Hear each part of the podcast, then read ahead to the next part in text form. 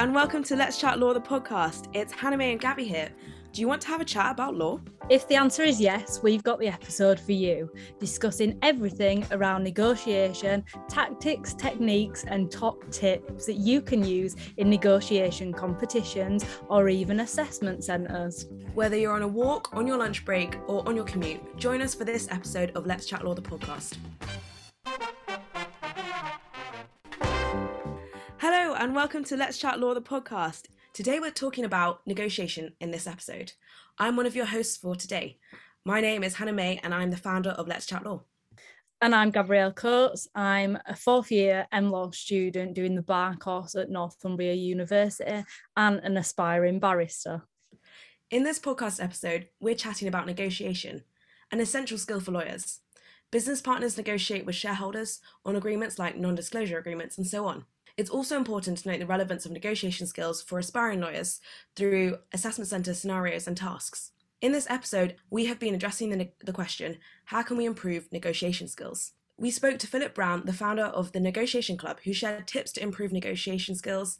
And we also spoke to Lillian Adebayo, an associate in mergers and acquisitions and corporate finance. Firstly, I want to say a massive congratulations to one of our members of our podcast team, which is Lana, and her partner Raman, for competing in the final round of a negotiation competition recently. During this episode, we will chat with them.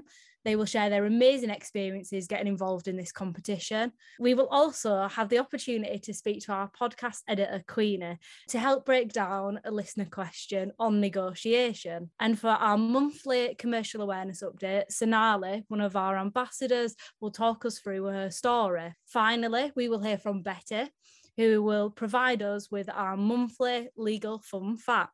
So, Hanameh, what are the highlights in February for Let's Chat Law?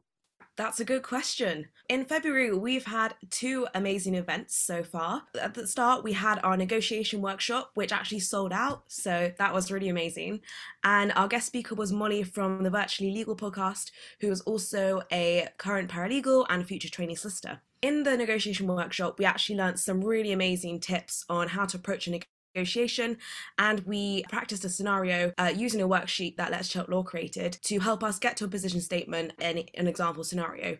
So this meant that attendees could take this away for future use in whatever negotiation competitions or assessment centres they participate in. Then we also have had our Let's Chat Lunch, which is our new version of a commercial awareness discussion in a friendly and safe environment with other aspiring lawyers. We're partnering with Little Law, which is really exciting. So this month we had one of their reporters, Amber Allen, to come on to the online Zoom event and talk about a news story which she wrote about last year, which is Amazon's proposed acquisition of M G M Studios, which is currently being reviewed by competition authorities in the E U and U S. It sh- should be really exciting. And then in March, we're going to have more of the same, but hopefully an in-person workshop in various different cities around the U K about interviews. So this will hopefully be a really cool opportunity for people to practice mock interview questions in a very safe space. And we'll also have another online Let's Chat Lunch focused on another commercial awareness news story of our choosing. So please stay tuned and follow Let's Chat Law on all the platforms and sign up to our mailing list. So, in terms of getting practical advice in relationship to improving your negotiation skills, especially if you missed our negotiation workshop uh, at the start of this month, we've got the interview for you, or two interviews in fact. Gabby and I had a great chat with Philip Brown. Welcome, Philip, to Let's Chat Law, the podcast. Um, thank you for joining us today. Would you like to introduce yourself? Yeah, sure. Okay. So, yeah, my name is Philip Brown. Um, And actually, as an interesting fact, my background is actually procurement. So I've been a procurement professional for twenty-five years, um, uh, worked in different companies, worked in different industries. And obviously, as part of procurement, negotiation skills is a fairly important skill to have. Um, uh, so I bought goods and services. I bought everything from steering wheels to millions of cuddly toys that have changed businesses' marketing strategies. And what I do now is I deal, I still provide some of those services, but now I'm actually into coaching and developing negotiation skills for a new generation. Amazing. Thank you so much again for joining us, Philip. Obviously, you mentioned that you founded the Negotiation Club, um, which me and Hannah and the Let's Chat Law team are massively interested in and think it's amazing. Um, but what made you so passionate about deciding to obviously create a safe space for learning and to coach students and professionals about negotiation skills? Well, I guess for me, um, when it comes to negotiation skills, I, I personally think that these are probably one of the most important skills you can have in a business, but also it's an important skill for life. It's a life skill. You know, it's, it's, it's one of the skills that we've had to develop over generations and hundreds of generations. But I also know that the, the training and the coaching of negotiation skills really hasn't developed much or hasn't changed much in at least the last forty years. And I can say that because uh, back in the early nineteen eighties, my dad used to train negotiation skills, and I actually used to go on his course because I used to be the one holding the camera up, all right, and videoing people doing negotiations. And the interesting thing is, is that those videos in the nineteen eighties were very similar to the same videos that we'd have in the twenty nineteen, you know, two thousand nineteen. Now, um, I, I started to go down the same route, but the interesting thing is when the pandemic hit, then obviously that face-to-face type of training really changed. But I had been trying to get cameras in front of people to try and show people how negotiation happens in first person. And when the pandemic hit, suddenly everybody's doing Zoom, you know, and they're doing Teams. So we've all got cameras in front of us. So I started to deliver my coaching online, and I realized very, very quickly that this was perhaps one of the most effective ways of teaching and demonstrating and coaching negotiation skills. Now, the interesting thing is, is that obviously lots of universities got hit, you know, students weren't able to go in and, you know, they were struggling as well. So I started to deliver these to students. I, I delivered or created a program to deliver it.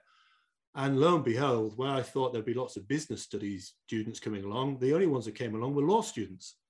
And I was just inundated by law students who wanted to understand how to negotiate. And this has worked phenomenally well. So two years on, we've got, we've done over a thousand law students, we've done professionals, and we're doing more all the time. It is definitely an area now that I'm focused on, because I think you guys, and I think the generation of lawyers out there, this is a skill that absolutely fundamentally will make a difference. I love that only law students came. Like, law students are committed to learning new skills. I have been so impressed. I mean, really have. I mean, I've had the occasional business and uh, M B A student, but generally speaking, it is law students that have been doing this. I mean, I'll give you one example. We do a lot of work with the University of Law. By the end of May, we will have done over five hundred. We will have had over five hundred students in the last year and a half. Basically, they paid to come on this, and I think that's fantastic. That's great news. And yes, to kind of add context to why law students are such big fans of negotiation is that, well, obviously it's great, uh, it's very, uh, very useful uh, in the world of work, but also it's quite a common uh, assessment Uh, at assessment centres. So for law students that are obviously applying for training contracts and such, that is very commonly comes up as an assessment exercise. So negotiation is a way to settle differences, and we encounter it, as we've mentioned, um, in everyday life, whether at work or in social situations. Could you briefly tell us the process of negotiation between two parties? Wow, briefly. Okay. So a negotiation with it is when two parties, difference of position, coming together. And what you're trying to do is negotiate a satisfactory agreement between you. So I actually think negotiations is a fairly simple concept. And like I said, it's something that we've been doing for thousands of years, okay? As a, as a, as a human race, that's what we've been doing. But I like to think of negotiations as a problem-solving activity, but there is a twist. And I say this to everybody who comes on my course, okay? So the problem is two parties, difference of position, you need to find something that you can agree on as satisfactory to both parties. Now, generally speaking, there's different positions, doesn't mean that there is only one solution. So if it was purely problem solving, what you could do is just throw out ideas, and the very first idea that is acceptable by both parties, you agree to it. But in a negotiation, that's not the case. You're trying to find something which is agreeable to both parties, but your role as a negotiator is also to maximize the value that you can obtain in a negotiation. And that's the twist. So the skill of finding a solution to the problem is fairly easy. You could throw things out there, But as a negotiator, say, I take a very, very simple term. If I'm a buyer and there's a seller out there, the seller wants to sell an item. What they want to do is they want to sell the price as high as possible. And if I'm a buyer, I want to negotiate a price as low as possible. Now, there may be a, a, an area where we could agree on it. But if I'm negotiating, I don't want to just agree any position. I want to maximize my value. So I'm trying to get down to one side, the other person's trying to get to the other.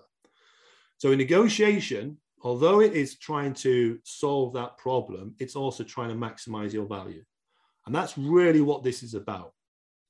That's amazing. Um, it's amazing to see kind of your examples of it and how really we do it in everyday life. Before obviously coming to the hypothetical negotiation table, um, it's really important to obviously plan and anticipate what the opposing party is going to propose and what they're going to suggest. So firstly, can you explain what BATNA is? And then will you go on to explain how we determine BATNA? Right, okay, so here we go. If uh, there, there's two parts to a really effective negotiation. The first part is the job knowledge, and the next part is the business, uh, your personal skill. All right, and again, I explain this to people and we see it in examples, but that job knowledge is all of that experience, the market research, the client information, supply chains, et cetera. The personal skill in negotiation are things like active listening, questioning, observation, numeracy. So in a negotiation, it's a combination of those two things. Now, when you're going into a negotiation, when people refer to things like a BATNA, okay, which is a best alternative to a negotiated out agreement, yeah, what we're saying there is we're saying, look, if I have not gone out and had a negotiation with anybody else, I have to use my job knowledge to try and determine what is my tipping point. What's the point at which I won't agree with the other party? So I might do research, uh, I might go in and ask people about the market, I might talk to people else who've been out there. So I'm going to come up with a potentially fictitious position. Now you might term that your BATNA, okay, that's the point at which I'm going to walk away. Now when you go into a negotiation, for me personally, throw away the BATNA, all right? You do not want to be thinking about that, you know what that is. The role of a negotiation, the real skill of a negotiator is to negotiate with the other party to try to identify what their position is, what their walkaway position is. We know what ours is, we don't know what theirs is. So the real skill of a negotiator is to focus a thousand percent on the other party. Now, when you get to the end of the negotiation, then you can look at your BATNA or your alternative and you say, right, okay, if I've done my job, I've maximized the value on that zone. And now I compare it with what I think I can walk away with or not, and I make a decision at a point. Now, the other BATNA is when you have done that once already, or maybe several times, so you've actually got a list of alternative agreements. Now, when you have a negotiation, not only are you still focused one hundred percent or one thousand percent on the other party, but you've now got some alternatives that you can pick up and go to if this one doesn't pick up, all right? So, for me, the BATNA is what I would term like a tipping point, a walk-away point. But the BATNA is either something which is um, preordained because you've already had agreements in the past, or it's a fictitious element that you've got to come up with in order to give yourself some judgment call as well. Does that make, does that make sense? Yeah, it definitely does. Thank you very much for explaining that in such a clear and articulate way. And also it's great to hear that because I've done some negotiation exercises and workshops myself, and I've definitely found that we do focus on BATNA as, you know, that's kind of the point uh, that you need to focus on in terms of negotiation instead of, you know, looking at it as, yeah, a tipping point or the point of walking away. Uh, so that's very helpful. Hannah, mate, let me, let me, let me just explain one more bit on that, okay? So we haven't talked about what I do, and I use negotiation cards. And the way the negotiation cards is that I would give you a card and I would have a card. You have yours, I have mine, and we need to negotiate. What I do sometimes, and what the other person doesn't know, is that when I show them their card, I don't even look at my card. I literally do not look at what my budget is or what my break-even point is, because I know a little bit about what the market's going to like. So when I do my practice negotiation, I am entirely focused on seeing what I can achieve that's satisfactory to those, but as close to them as they possibly can. In the dying seconds, I will turn my card over and I will know at that point whether I can agree what I've negotiated or not. I see it time and time again where somebody has a position and it's their back, no, it's their budget, and they will be focused on thinking, yeah, I've got a great deal, because they're focused on what they had and what the deal is at the outcome. And they entirely forget that the negotiation is not about them, it's about the other party. So yeah, that that that's just my perspective on it. That's amazing. Um, it's interesting how you use the cards and to actually see what you what you obviously do and how you teach. So from your observations, what do you think are the common mistakes people make during negotiations?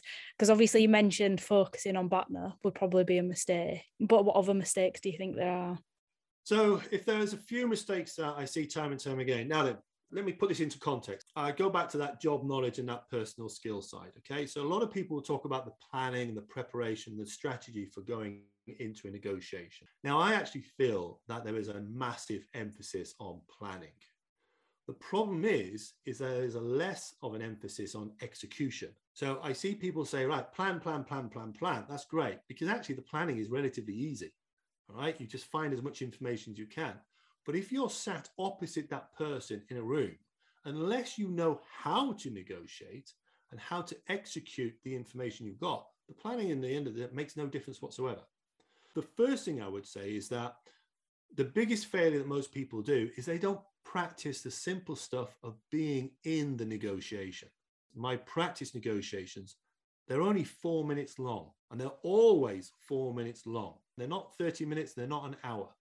And the reason they're four minutes long is because that is long enough to try something as a tactic, as a strategy, short enough to be able to go back and review it. And then with the negotiation cards, have another go. Pick another card, have another go.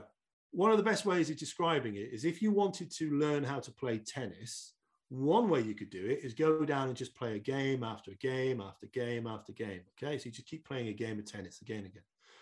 If you really want to get good at tennis, what you do is you go down to the tennis court and you get a bucket of balls and you practice your serve. Then when you're playing a game, you might be called upon to make a serve or to do a backhand. But because you practice them and you've really focused your attention on them, you're going to be much better in that game of tennis.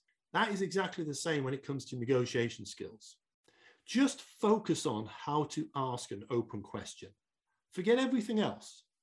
How do I ask an open question? Because when you go into that negotiation, you've made assumptions. You now need to test those assumptions. You test them by asking questions. Practice how to ask questions allows you to get that planning and everything else aligned. So the first thing is, is people forget how to do the execution and they don't practice it. Now, a couple of easy ones that I would say as well is there's another one which most people fail at, or rather is a, is a problem, and that is they tend to make a proposal, but they tend to couch it in soft language. And what I mean by that, and again, I'll just take a commercial example, okay? If I'm selling you something, uh, say I'm trying to negotiate you with you my day rate as a lawyer, all right? And I say, you know, uh, Mister Client, yeah, look, listen, you know, my day rate, it's about eight hundred pounds a day. I've just couched it in soft language. I've just put about in front of my eight hundred. The client already knows that that's not the purely the confident position. So if I turn around and I said, look, Gabrielle, my uh, my day rates, they're eight hundred pounds a day. If you say it with confidence, you remove the soft language, you're saying exactly the same thing, but actually it comes across differently. And if you come across confidently, that other party, it, they are going to feel confident in your response. So if you can, avoid soft language as well. So there's a few other ones. In fact, I've got hundreds, but those are a few of them to think about. That's amazing. Thank you. Um, and it's interesting. Obviously, when you sound confident, people start to trust you. Um, I think that's really, and if you say it about or the soft, use soft language, you kind of make people question what you're saying. That that is absolutely the case. And again, this is why you can still practice that. So, for example, in a negotiation, you're almost always going to get some form of rejection. So be practice how you're going to respond to that. So many people find it difficult to say no because they don't know how to say no. Well, no, thanks so much for sharing those tips. And before we wrap up this interview, we wanted to ask, as you've already mentioned, you've been coaching a lot of law students throughout uh, the last couple of years. And you've also worked with a lot of universities like the University of Law. So negotiation, as we've already discussed, is a core skill for lawyers, and it's a common task at assessment centres. Do you have a top tip for aspiring lawyers about how to master negotiation skills or how to approach an assessment centre with a negotiation exercise? and again, I do this with everybody. I'm going to tell you what my top three, I guess, tactics are in a negotiation, okay? And you'll be surprised at what they are, okay? The first one I've kind of already mentioned, open questions. In a negotiation, negotiation is all about movement, but we have to create that movement. And we create that movement by asking lots of open questions, because the more questions we ask, the more information we get, the more information we get, the more opportunities we can build. So whether it's in a, an assessment center or anything else, first thing you need to do, ask questions. Now, the interesting thing about asking questions is if you ask the questions, you actually almost take control of the negotiations as well. Okay, so that's a subtle, that's a side thing, okay? But certainly asking questions, open questions particularly. Now, the other thing is, if you're in those negotiations, uh, even if you're in interviews, is to use summarizing. Summarize the position and don't leave it to the very end, because even at the end of a negotiation or the end of an interview, you may actually have made a mis mistake, misunderstood, misheard, whatever it is. So throughout those negotiations, throughout an interview, keep summarizing what you've heard. There's a couple of things about summarizing as well. And again, I tell this to people, first things first is that when you summarize, you're actually helping the other party as well as yourself, because you're checking that you're all on the same page. Now, if you do something in a negotiation that is helping the other party, they will also buy into that. They'll also build that relationship with you, feel more confident with you. And there's a couple of other things when you come to summarizing as well. And again, this is what you can do in an assessment center and they'll hear it. And that is to label it. Label that you are going to summarize. So for example, Hannah May, this is what I might just say, look, okay. So um, Hannah May, let me just summarize what I think I've just heard. What you're saying is that we have a client who's in this particular situation who wants to achieve this, X, Y, and Z. When you summarize and you label it, what you're also doing is you're telling the other party that I don't agree and I don't disagree, I'm just checking the facts.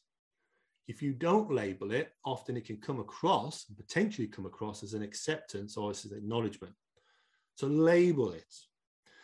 And the final thing I would say, and this is really important, is that negotiations are always about movement, but they should always be conditional movements. So if I'm going to move my position, I'm going to do it for a reason. I want a condition. I want something from you in order for me to move. And the best way and the simplest terminology for this is if you, then we, or then I. So if you, uh, I use my example, if you buy... Uh, If you buy two tons, I use apples, but if you buy two tons, then I will reduce my price down to five hundred pounds a ton, whatever it is. The point is, is that's the format that you want to use, okay? If you don't, and you agree to a movement because you've been asked to or because you feel like it, I always say that you're feeding the animal, all right? You're feeding the animal of greed, because all you'll find is the other party is then going to keep asking for more. And once you start asking for something in return, it's going to be harder to do that. So for anybody listening, for any young lawyers there, okay, uh, and this is the same whether you're in an interview or whether you're in negotiations or in these case studies, okay, if you can do those three things, then you're already eighty percent there of having a great outcome. Ask questions, summarize, and with the information you've got, make trades through the if you, then we approach. Does that, does that help? Does that answer? Yeah, that helps. Thank you again so much. It's been extremely helpful. And I certainly have learned a lot by chatting with you. So I'm sure all our listeners have as well. So just to follow up, where can people find you? Because I'm sure a lot of people and a lot of listeners will want to find, obviously, yourself and the no- Negotiation Club. So what, how would you want people to contact you? So um, I do a lot of work through LinkedIn. Okay, for me, LinkedIn is where it's at. And actually, again, for uh, young, aspiring um, lawyers, that is definitely where you need to start developing your personal brand as well. Okay, so make sure you've got something good on LinkedIn. Now, I am on LinkedIn. If you look me up, Philip Brown, or you look up the Negotiation Club, I do a lot of posting through the Negotiation Club, and it's a way of people getting in touch with me. Now, I'm focused on building that as a community as well. So I, I'm more than happy to share what other coaching people, other competi- you know, competition to me.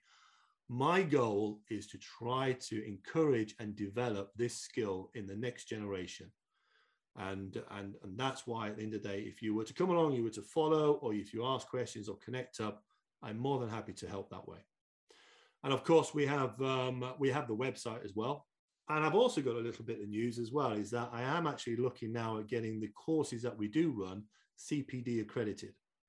Now, if they're C P D accredited, what that means is that obviously when you attend and you participate, that can go towards some of those law credentials as well. And the final bit with that is that one of the things that always really upset me with training companies was that the training would be great, but where do I go and practice afterwards? The Negotiation Club is all about the practice afterwards. It's that bucket of balls, come down and practice. And you do that in that safe environment. So when you go out, you're going to be much better than if you just did the training and that's it. So join me in LinkedIn, check out the, the website. Um, I'm, I've got an open door. So, you know, just get in touch. Thank you so much. Um, I'm sure many people will. And I, I know I probably will as well. Well, you'll be joining a good crowd. There's plenty of, there's plenty of law students at the moment, that's for sure. Thanks so much. Um, do you have anything else that you want us to ask you, Philip? I, I think there's, there is... There is one particular skill that I do focus on, probably more than any other skill, and that is actually the skill of observation. I alluded it to at the beginning with the BATNA side of thing, which is, look, you know, I know my position, I do not know the other party's position. So the real skill of negotiation is not being clever about our own position, but it's observing the other party. And one final example of that is that, you know, when you're in a negotiation, you're going to get a rejection, but there are different types of rejection. So a real negotiator is going to make a proposal. They're going to get a rejection. They know they're going to get a rejection, but what they're using that rejection is to try to identify whether that is a rejection that that party cannot do it, or it's a rejection that they can do it, but they want something extra. And they're very subtle. And the only, and I mean this, the only way you can develop that skill is through practice. All right? Absolutely. So that's probably my final piece. So um, hopefully it has been useful for everybody. And, and to be honest, ladies, I've really enjoyed myself as well. I, I, it's a passion for me. No, thank you so much. And I, I love the last tip. I, I was going to make a joke when he mentioned, like, people don't say no. And I was like, that's the law student's, like, personality trait. Like, we do not say no, ever. I mean, I, I have tactic cards. I have these tactic cards I use in the training. One of them is say is just use no, say no. And the challenge you have as lawyers, the challenge you have as students as well, is that you don't really have any types of negotiation training as such. You know, you might touch on it within the law, you might do muting and a few other things. But when it comes to negotiations, you will be negotiating from even before you even join. The, the interviews are a form of negotiation. But when you're in a law society, you have to negotiate with potential clients as well as the other party. So it's an entire negotiation, and then you negotiate with people internally as well. So get get the basics right, and I'll tell you, it'll be great. You you guys need to come along and do the workshop with me. That's that's that's the only answer. Yeah, I'm tempted. I'm very tempted now. So our next guest was Lillian Adebayo. Welcome, Lillian, to Let's Chat Law, the podcast. Would you like to int- introduce yourself? Hi, Anna. Well, um, as you say, my name is Lillian, um, and I'm an associate at Brian Cave Leighton and Paisner, or B C L P for short, um, specialising in M and A and corporate finance. So that's essentially the buying, selling, merging and financing of companies. I'm currently four years P Q E. Originally, I actually trained at Charles and Hamlins before moving to B C L P um, after two years. So I've been at B C L P since March twenty twenty. Um, and I've actually just returned from a six-month secondment at Lloyd's Banking Group as well. Thank you so much for introducing yourself and for joining us today. To go on to an icebreaker question, I feel like everyone has a favourite legal book or movie. So what's yours? Probably, I'm not going to say anything serious, to be honest with you. I think probably everyone's kind of favourite, even if it's a guilty pleasure, is probably Legally Blonde. Perhaps a, a darker legal film that I don't mind watching is The Firm, which has Tom Cruise in it. If you haven't seen that, it's worth a, a little bit of a watch. Um, and then obviously you've got your legal dramas like Suits and things like that, which I, I enjoyed when it was on. And then in terms of books, I must admit, when you read so much in your day job, reading legal books on the side is not exactly what you love. However, I have recently purchased uh, Lady Hale's biography more recently, which I haven't started yet, but I will hopefully start. So yeah, shout out to Lady Hale, and if you don't have her book, go and grab it. Yeah, that one is definitely on my reading list too. And yeah, The Firm, I recently watched it and it's it's really good, very intense, bit scary, but definitely a, a good watch. You could you could definitely watch it, uh, pick up different things as well. So yeah, thank you for sharing that and some great recommendations. Before we crack on with the negotiation questions, we wanted to ask you first, why did you choose to qualify into M and A and corporate finance? So I actually have a bit of a, I don't know, a, a slightly different path um, in the sense that I actually, when I qualified at Trowers, I was actually doing half of what I was doing was commercial, so um, commercial contracts, and then the other half was corporate, so M and A. So I was kind of this weird hybrid lawyer, um, kind of doing a bit of everything. But then I started to realise that I really enjoyed the fast-paced nature of the M and A work, whereas the commercial contracts work was just, it was, it was a lot slower in pace. Um, And I think you, commercial contracts sometimes you tend to work more in isolation because it's just about kind of you reviewing the contract or going back to the other side and things like that.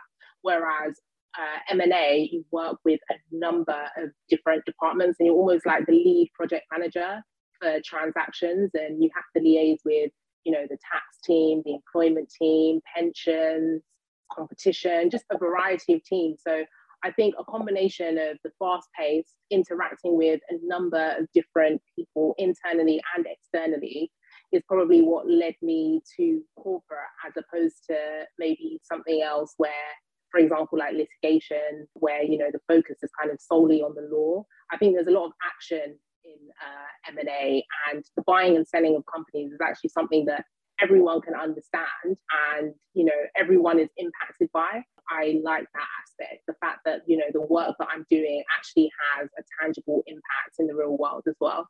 That's amazing, and it, it's nice to kind of hear and see your passion about it. Um, so in terms of obviously going on to the context of merger and acquisitions, how do, um, how does negotiation come into, like, playing into settling agreements between two parties? How does that work? Yeah, so I think in the M and A context, I think negotiation plays a massive part because there are so many documents that it takes to make sale or purchase happen. So as I said, in M and A, the bulk of what you're doing is, well, at least for me anyway, is, you know, the buying, selling, reorganisation, uh, mergers of companies and all the different things that companies can do. Um, and as a result, there's a lot of documentation that goes along with that, um, from the sale agreement to more ancillary documents, more bespoke documents as well. And every step of the way, you're having to kind of negotiate with the, the other side. So whether that be the buyer or the seller, as to, you know, agreeing those documents in order to make the transaction happen. So I think you have kind of your big negotiations, perhaps the more classic ones that people may think of, where, you know, parties sit around a table, or in this virtual world, I suppose, um, have large conference calls where everyone kind of comes together to discuss and negotiate the outstanding points. So you might have the, the buyer side, the seller side, and you all get together in a room, the different teams of lawyers and perhaps even the clients themselves, to try and iron out the point. But then you have kind of smaller negotiations along the way. And I think as a trainee, an N Q, uh, I mean, even as a junior lawyer, those are really the negotiations that you play a part in, where you're going to have these smaller ancillary documents. So perhaps not the, the key documents, but they still play a part in the transaction. So you might have front end of a disclosure letter or resignation letters or smaller kind of documents that require a bit of back and forth. So you might draft it, you'll send it to the other side, and then they'll mark it up with their comments or their thoughts, and they'll send it back to you. And even though that doesn't necessarily feel like a classic negotiation where you're off the table from somebody, that is negotiation, where you're kind of trading documents back and forth with markups and comments. And yes, I'll accept this. No, we can't accept that word or those terms or whatever it may be. So I think there are those kind of two different styles of negotiation. And as a junior, you're probably more involved in the latter. But everything that we kind of do in the M and A and corporate finance team requires negotiation, just due to kind of the, the volume of documents that we deal with and the nature of the transactions that we're doing, where it's kind of like two often opposing parties that just are trying to get a deal done. That's so interesting to hear, and it's nice to, yeah, hear what, um, you know, as a junior lawyer you would uh, get up to. I just wanted to ask a quick question, uh, following up on your comment about now with the COVID nineteen pandemic. Has negotiations moving online, has that kind of helped or hindered uh, the process? Maybe sounding a bit optimistic, but I think maybe it's actually helped in a way. Because, I, you know, when you're talking across the phone, perhaps sometimes you're a bit more conscious about what you're saying. You have more time to react as well when you're on the phone or even doing a video call. Whereas sometimes when you're in person, you feel kind of the eyes on you and the pressure to maybe react or say something immediately. So from that perspective, in terms of giving people maybe longer to respond and react, I think it, it's been good. I think maybe not so good sometimes in terms of the way things are taken, um, especially if it's not a video call and it's just a phone call. Sometimes over phone, you can't really see people's expressions and mannerisms. So you might think they're giving off one thing when actually that wasn't necessarily their intention. But generally, I think um, I haven't necessarily encountered any specific problems or issues with having these kind of virtual negotiation calls or anything like that. So I think from that perspective, it has largely been been fine, and everyone's kept it professional, and that's the main thing. I think earlier we were talking about sometimes some of the interruptions that you can get, um, and actually I think that's made everybody a bit more human. Because obviously, you know, when you're doing things in person, you're in that office environment, everybody is suited and booted. You don't necessarily get a flavour of their personality all the time. But actually having these virtual calls, you might hear that dog in the background, you might hear that child randomly pop in. It reminds you of the fact that, you know, everybody is is human here, and actually we're all, you know, nice and friendly people just trying to get the work done. So sometimes it helps as an icebreaker or to make relations seem more friendly. That's great to hear. That's really interesting uh, to hear your perspective. It, it definitely, I think, yeah, hu- humanizing the other side can really help uh, in hopefully negotiation. Um, do you have any anecdotes that you want to share about when you've used negotiation in a commercial context? Perhaps not a, a full anecdote, but I think one thing that I've definitely encountered, and I think every kind of newly qualified or junior solicitor will encounter at least once in their career if they haven't encountered it already, and I think as a trainee too, is, you know, just dealing with difficult people. I think last year I was working on a transaction, and again this was more kind of the the latter style of negotiation that I was talking about, where you're kind of trading markups back and forth. You know, it's about maybe deleting or not accepting certain wording or certain provisions and vice versa. I came across someone who, who was quite difficult. So it's like we were trading the markups, and I think they gave me a call because they didn't like the fact that I had, you know, deleted this provision or that it wasn't acceptable to us. And, you know, they were really going at it over the phone. And to me, in the grand scheme of the transaction, this was like one of the ancillary documents. So it wasn't really anything to get up in arms about. And I had to diffuse the situation just by kind of reminding the person that we're kind of all on the same team, even though you may be acting for the buyer and I for the seller, we're all trying to get the deal done. So let's not fight or argue about this, but let's think about your interests. What are my interests? What is the solution that we can come up with so that, you know, we're both happy with the document and it can be agreed? And I think that's something that, you know, you're probably going to encounter across various points in your career. But I think that's definitely a noticeable moment, I think, that I remember in recent times where negotiation, it just got a bit prickly. Um, and then you have to kind of remember to just diffuse the situation and separate people from the problem and not take it personally, but just realize that actually this person is really just relaying a problem. They may not necessarily have an issue with you personally. So just trying not to be offended by perhaps their tone or the way they're phrasing things, and just think about, right, exactly what is the problem you're trying to communicate here and how do we work to resolve it? That's interesting to see how you kind of diffuse a situation, but also deal with obviously different people's characteristics and personalities and how they react to situations. So on that note, how do you negotiate with like multiple parties at the same time?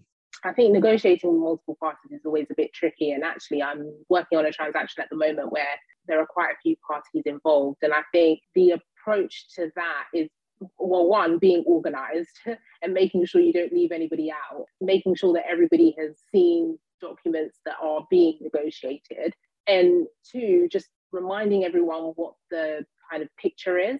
Because I think when there are a lot of parties, everyone has their own interests and their own positions and, you know, what's important to them. And sometimes people lose sight of that bigger picture. Like, yeah, there's a transaction that we're trying to do, or, um, you know, there's a, another type of deal that we're trying to get done. So it's just about making sure that people remember that, yes, your comments are valid, but in the grand scheme of the transaction, how much of an impact does this have? Is this something that we can give on for us to get this across the line? So, and sometimes it, it just requires like an all parties call or an all parties meeting where everyone's into the same forum to hash out what the issues are and what can be done about them. But yeah, I would probably just say, you know, being organised and making sure everybody's in the loop, and then just reminding people of the bigger picture while still recognising their concerns are valid. I think that's um, a really good lesson for negotiation, but also life in general. Um, yeah, ensuring good communication is, is always a good and important thing. Moving on to a common saying in negotiation, which is whoever makes the first offer or throws out the first price loses. We were wondering, do you agree with this? I suppose you have to take things in context, but generally I would probably say no. I wouldn't necessarily say you lose by showing your hand first. And actually, sometimes I think the first offer can help to focus everybody's mind on actually what is acceptable or not acceptable. And sometimes that first offer has the ability to dictate or heavily influence what the other side kind of counters with. So I, I definitely wouldn't say it's uh, a bad thing, but I would caveat that with ever going to make the first offer, you have to give yourself room to maneuver, because everyone, well, most of the time, the first offer is not accepted. So you need to have, you need to have built in some leeway there. So I don't know, just a basic example, if you're going to offer the number five, you have to have maneuvered that. So actually you're happy to accept the number three, just in case, because they're not, they may not accept five as the offer. So you, you just have to build in that room. It's almost like when you buy a house, you might come in with your first offer, you know, I'm going to buy this house for X hundreds of thousands, but then seller's going to say, well, actually, no, we don't accept that offer. What's your next offer? So, but you would have built in your strategy and all of that. So yeah, you need to leave room to maneuver. And I would also just say, you know, if you're going to make the first offer, don't make it outrageous, because otherwise it's just going to get rejected straight out. And then everyone kind of loses motivation or focus moving forward. And then you also seem that little bit less credible. So don't make any outrageous offers, but try and make it perhaps more in line with what you think the other party can accept, maybe as a minimum. Um, that's interesting and good top tips for people that obviously even that are making offers on houses. I know that a lot of people struggle with that. So what we found out is that a lot of aspiring lawyers don't really have the skills for negotiation, or aren't taught them at an early stage in their career or early stage in life.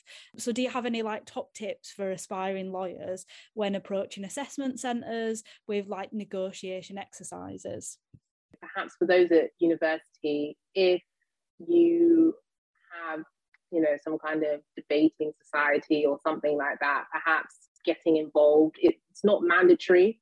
I was probably in the debating society for the best part of a term.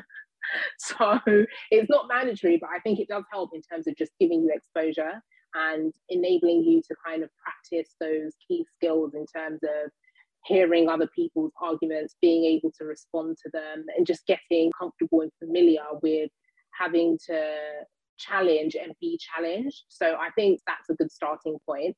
But if society doesn't exist at your university or wherever you, whatever stage you're at in your legal journey, I think practice is key. I wouldn't say the first time you ever experience a negotiation is in an assessment centre. And I think there are organisations like Aspiring Solicitors, for example, they provide workshops and competitions that you can join in order to practice like debating and negotiation a bit more.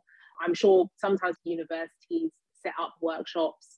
Uh, I know that I was involved in similar workshops at City University. So I, you know, I know that, that does happen. And then sometimes just practicing with a friend or somebody else who's on that legal journey with you.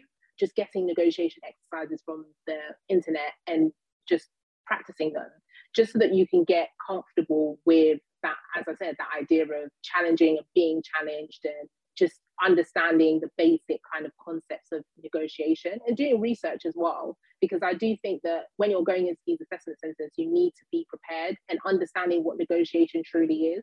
And it's not a win or lose, but often it needs to be more like a win-win. And you're both sides, you know, the side that you're advocating for and the opposing side. It's really just about how you can, in the middle, resolve the any issues, work on a solution. And in assessment centres, that's what they're looking for. They're looking for people who can work with others to find solutions in order for their client to be happy. So I think it's it's key that you basically understand what negotiations are about. And a lot of that is available on the internet. There are so many resources that even if you just type in negotiation for hiring solicitors, you will find something. And it's just good to read up on it and have that basic understanding, and then practicing, as I said.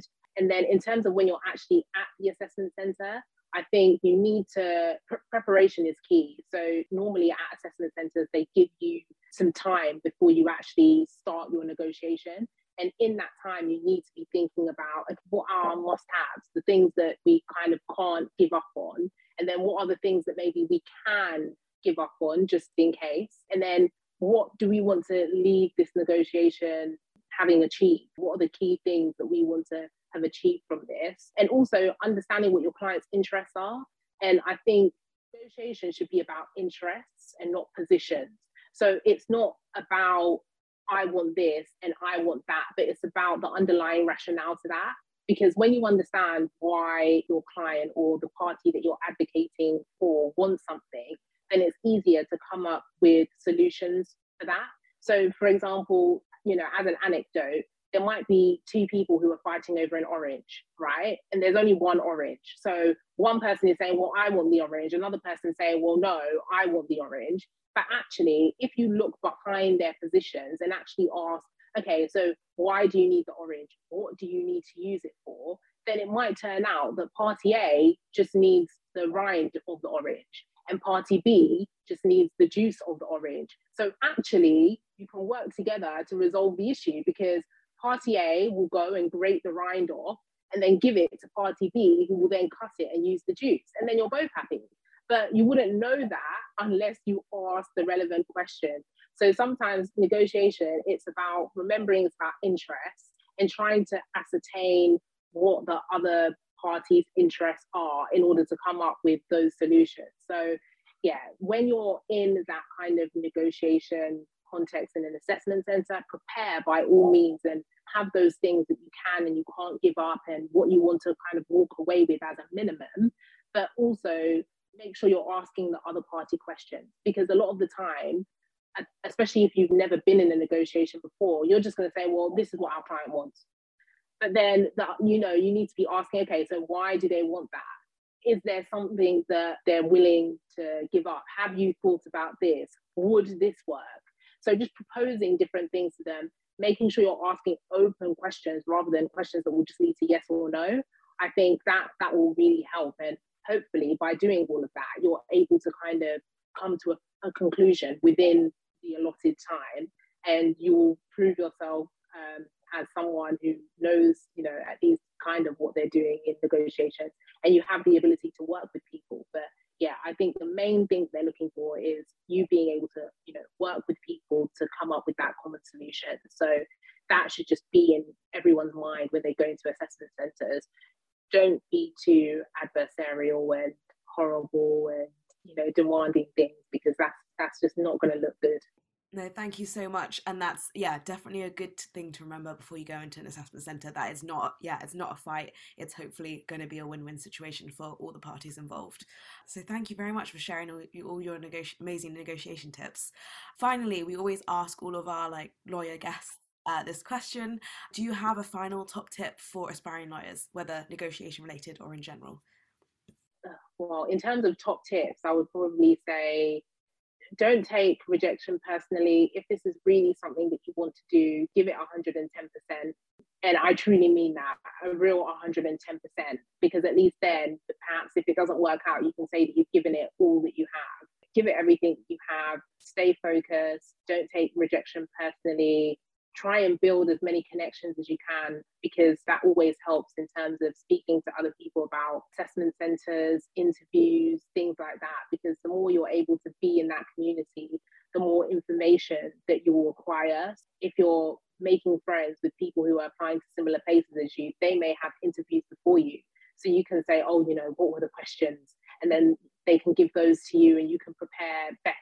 So it's always good to make sure that you're building a strong network along the way. And also a lot of people that you encounter at a, an aspiring solicitor stage, you know, a lot of them make it to solicitors. And then at least you have people across multiple firms that you can say, oh yeah, you know, I know so-and-so, or you can keep the, the community going and keep speaking to them throughout your career and getting tips and hints and things like that. So I think building that community, that network is really key, I think, at the aspiring solicitor stage. Don't take it for granted and think, oh, it's only when I've made it that I'll start making friends, because people are important at this stage as well. Thank you so much for that. And I think um, myself and Hannah massively agree with that point in terms of networking and building up a community. And that's what Let's Chat Law is all about. So it's been amazing speaking to you. And I know I've learned a lot about negotiation in general, but also in a commercial context as a lawyer and real life context, especially if we're all fighting over oranges. Um, at least I know how to deal with that situation. But if any of you want to connect with Lillian, I'm sure she's happy to do so via LinkedIn. But I'm sure most people have learned so much from this. So thank you again. No worries at all. It was a pleasure. The Let's Chat Law team want to say a big thank you to Philip and Lillian for coming on the podcast to share their stories and advice. If you want to find out more about both our guests, we've put their social media links in this episode's show notes.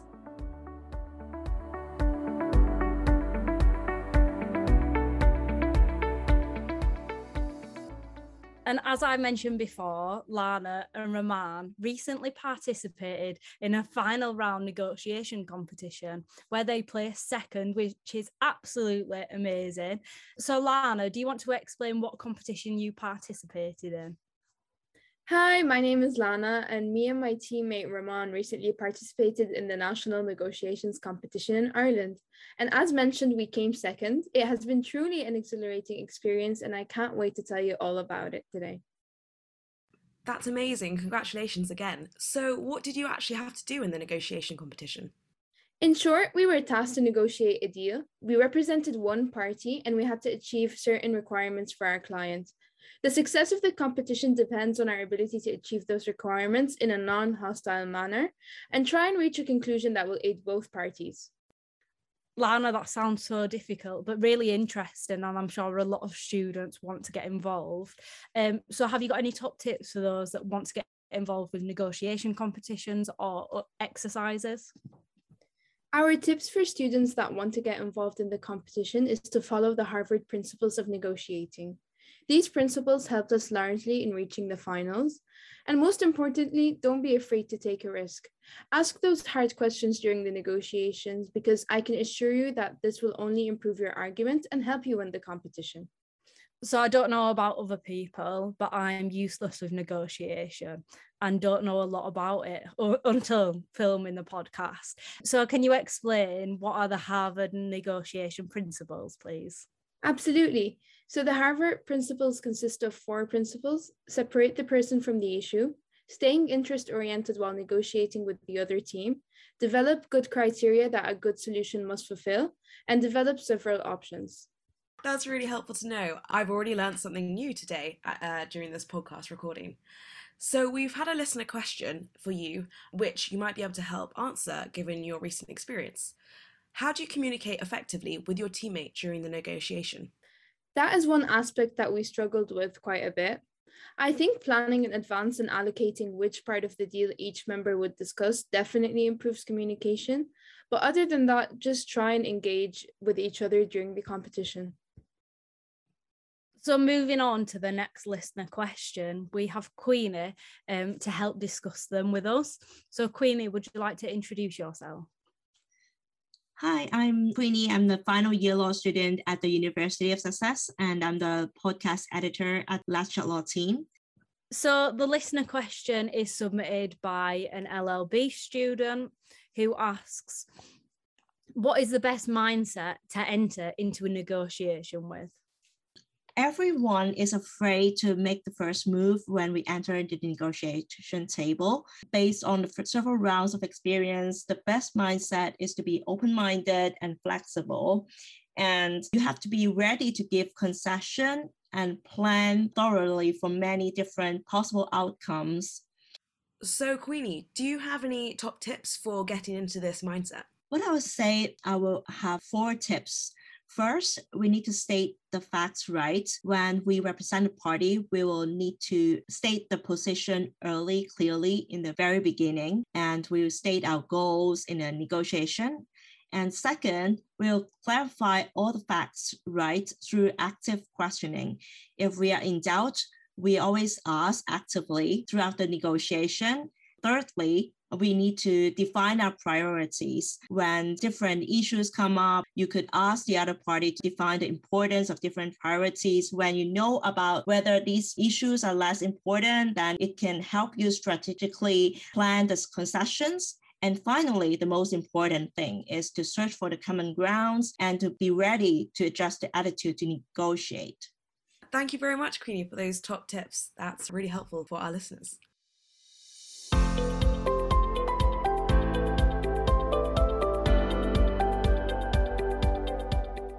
Okay, next up, it's the Commercial Awareness Update on today's podcast, presented by Sonali Jain, one of our Let's Chat Law ambassadors. Sonali, would you like to introduce yourself? Hi, I'm Sonali, and I'm a lawyer in India, and I'm currently doing my master's at the University of Manchester. And as you mentioned, I'm also an ambassador with the Let's Chat Law team. Well, thank you so much for joining us today. Do you want to share what your top commercial story is this month? So the topic that, or the story that I have picked is to talk about ring fencing. So in January from two thousand nineteen, large U K banks are supposed to separate their investment banking and their retail banking sectors. So according to me, this is a fallout from the two thousand eight crisis and how if one sector fails, it'll just be easier to manage that failure without any government bailouts. That's really interesting, Sonali. So thank you so much for sharing the story. But what I'd love to know is, why did you choose this topic? So one of the reasons I've picked this news story is that even though uh, these recommendations came out in two thousand eleven and were put to force only in two thousand nineteen, I personally believe that it didn't receive the light that it should have, given that it is something that will change the banking infrastructure and sector as a whole, and it also affects investment.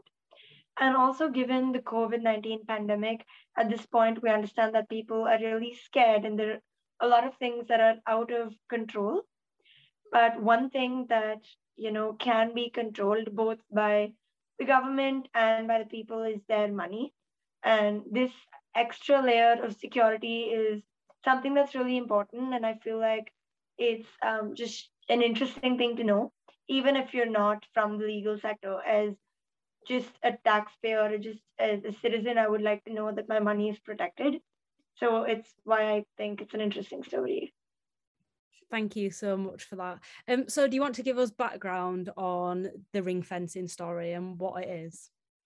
So um, to give you a background, after the collapse of the Lehman Brothers in two thousand eight, the U K and the U K government gave support packages for the Lloyd's Banking Group after its acquisitions of Royal Bank of Scotland and H P O S in two thousand eight.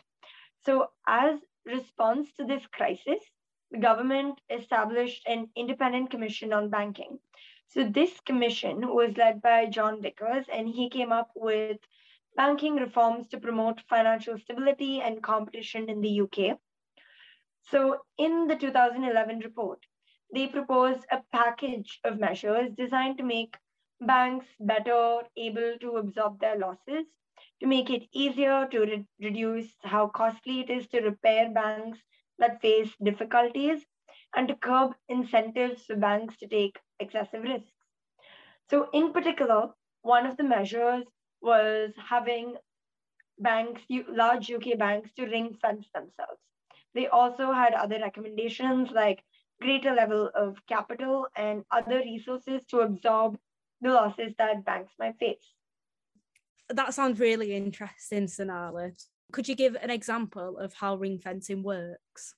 So an illustration would be um, Portland General Electric was acquired by Enron in nineteen ninety-seven. So as part of this deal, the company was ring-fenced by the state of Oregon. So when Enron declared bankruptcy, as we all know, because of shady accounting, um, the state electric company's assets, they were protected from Enron's creditors. And this was only possible because it was ring-fenced. And if not, Portland Electric Company would be paying off Enron's creditors. So this is maybe a positive illustration as to how it can create a, a security net for people. So what are the implications of ring fencing? So what are the implications of ring fencing? So one implication or problem is that if one type of activity in a bank can disrupt its ability to provide service in other areas, but ring fencing will separate the separation of core banking services. So taking deposits, making payments, providing overdrafts for U K retail customers and small businesses would be separated from other activities that banks undertake. So even though this will protect these core services from problems which may arise in a different part of the banking group, there also could be a knock-on effect on other sectors. But some may argue that ring-fencing banks could increase the cost of borrowing for firms. But this is because they can't use profitable sectors of one bank to absorb the losses of a different sector. That's so interesting. Do you think that it'll actually make the retail side of um, banking any safer in a global credit crunch? Definitely, because the separation of retail and an investment arm will incur higher costs. The banking industry claims that it will cost seven billion pounds, which could lead to higher charges for consumers. But you could also think about it as taxpayers are still the ones that are paying for government bailouts to banks. So I feel like it would be offsetting. So does this mean that ring fencing will make retail banking a bit more expensive for us? Uh, I think that it might help to some extent. For example, if you take the Lehman Brothers, their collapse sparked the credit crunch, right? So they were only an investment bank and they didn't have a retail arm. And also you have to take into account the size of the bank. But in this case, until nineteen seventies, the bank's assets as a percentage of the G D P remained steady at fifty percent. But in two thousand six, after decades of deregulation, the same assets as a percentage is more than five hundred percent. So I feel like splitting banks into retail and investment divisions still leaves scope for government needing to bail banks out. If it was not the Lehman Brothers and a bank such as the Barclays that has both retail and investment arms, obviously if the investment decision or investment sector of Barclays faced any difficulty, it would be easier to let it fail. And it still might have an effect on retail savings, even though in theory they can and will be separated. That's so interesting. I feel like I'm learning so much from today. Thank you so much for that, Sonali.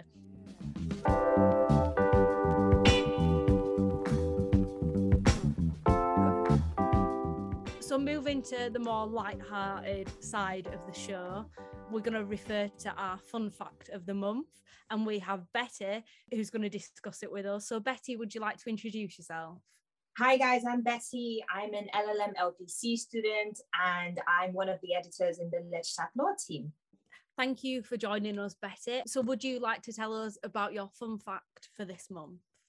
Yes, so this month's fun fact is about the Colin and Cuthbert drama that was a social media frenzy April twenty twenty-one. Um, for some backstory, so M and S took legal action against Aldi regarding the trademark rights of its caterpillar cake. In case you don't know, M and S's caterpillar cake is Colin, uh, Aldi's is Cuthbert.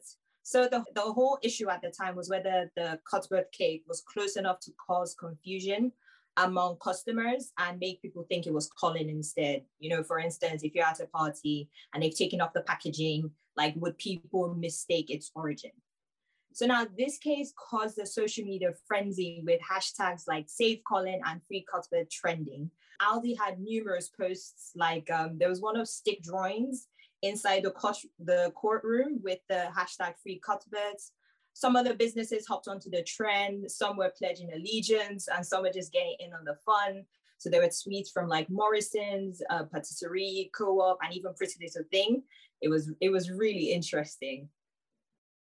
So why did you choose this legal fun fact for this month? Earlier this month, Aldi's Twitter was buzzing with tweets and images about uh, Cuthbert finally being free. There were some tweets like, oh, getting out early on good behavior, or like um, freedom has never tasted so good. So I think this story just shows the power of social media and how it can be used to generate positive brand awareness on such a massive scale. Yeah, it's so interesting to see how people have reacted. Are you Team Colin or Team Cuthbert? That's hard to say. I would have to say I was Cuthbert at the time, especially because I was actually studying intellectual property when it was going on. So it was like really interesting uh, time. No, that's that's that's really interesting. I would have to say I'm definitely more Team Colin. Anyway, going back to the fun fact, very coincidentally, negotiation was involved. Do you want to share a bit more about that? So actually, there were a lot of posts regarding the case and how it had recently been settled out of court. There was no news shared or no information um, given to the public, but we do know that, you know, there was a settlement that was agreed, which is, you know, negotiation skills. Well, it's very interesting to see how this whole case has played out, but this actually might not be the end of the M and S versus Aldi uh, legal battles. I've also heard that M and S are unhappy and have actually filed a lawsuit again about a Christmas gin bottle design. So we'll have to stay tuned, and maybe Betty will come back with another fun fact in a in a few months' time. So thank you again for joining us to share that interesting story. So that's it for this month's episode. A big thank you to our amazing speakers, Philip Brown and Lillian Adebayo, for their inspiring and interesting stories and helpful tips uh, on how to tackle negotiation exercises. If you're planning to apply for any training contracts or vacation schemes, do let us know if this podcast is helpful for you. And we also want to say a final big thank you to the Let's Chat Law team, Queenie, Lana, Betty, Sonali, and of course Gabby, for joining us for this month's episode.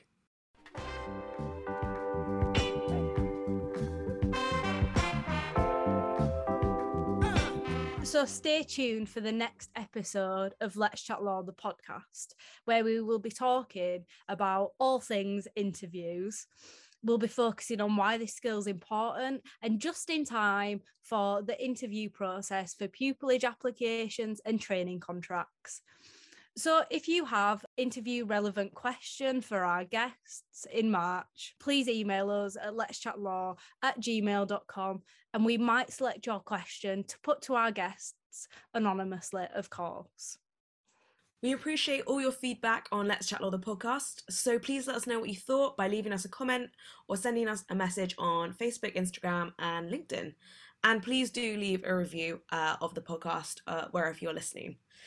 Don't forget to click subscribe to this podcast, and you'll get notifications when the next episode is out. Finally, remember to subscribe to the Let's Chat Law monthly newsletter to be the first to know about our latest news.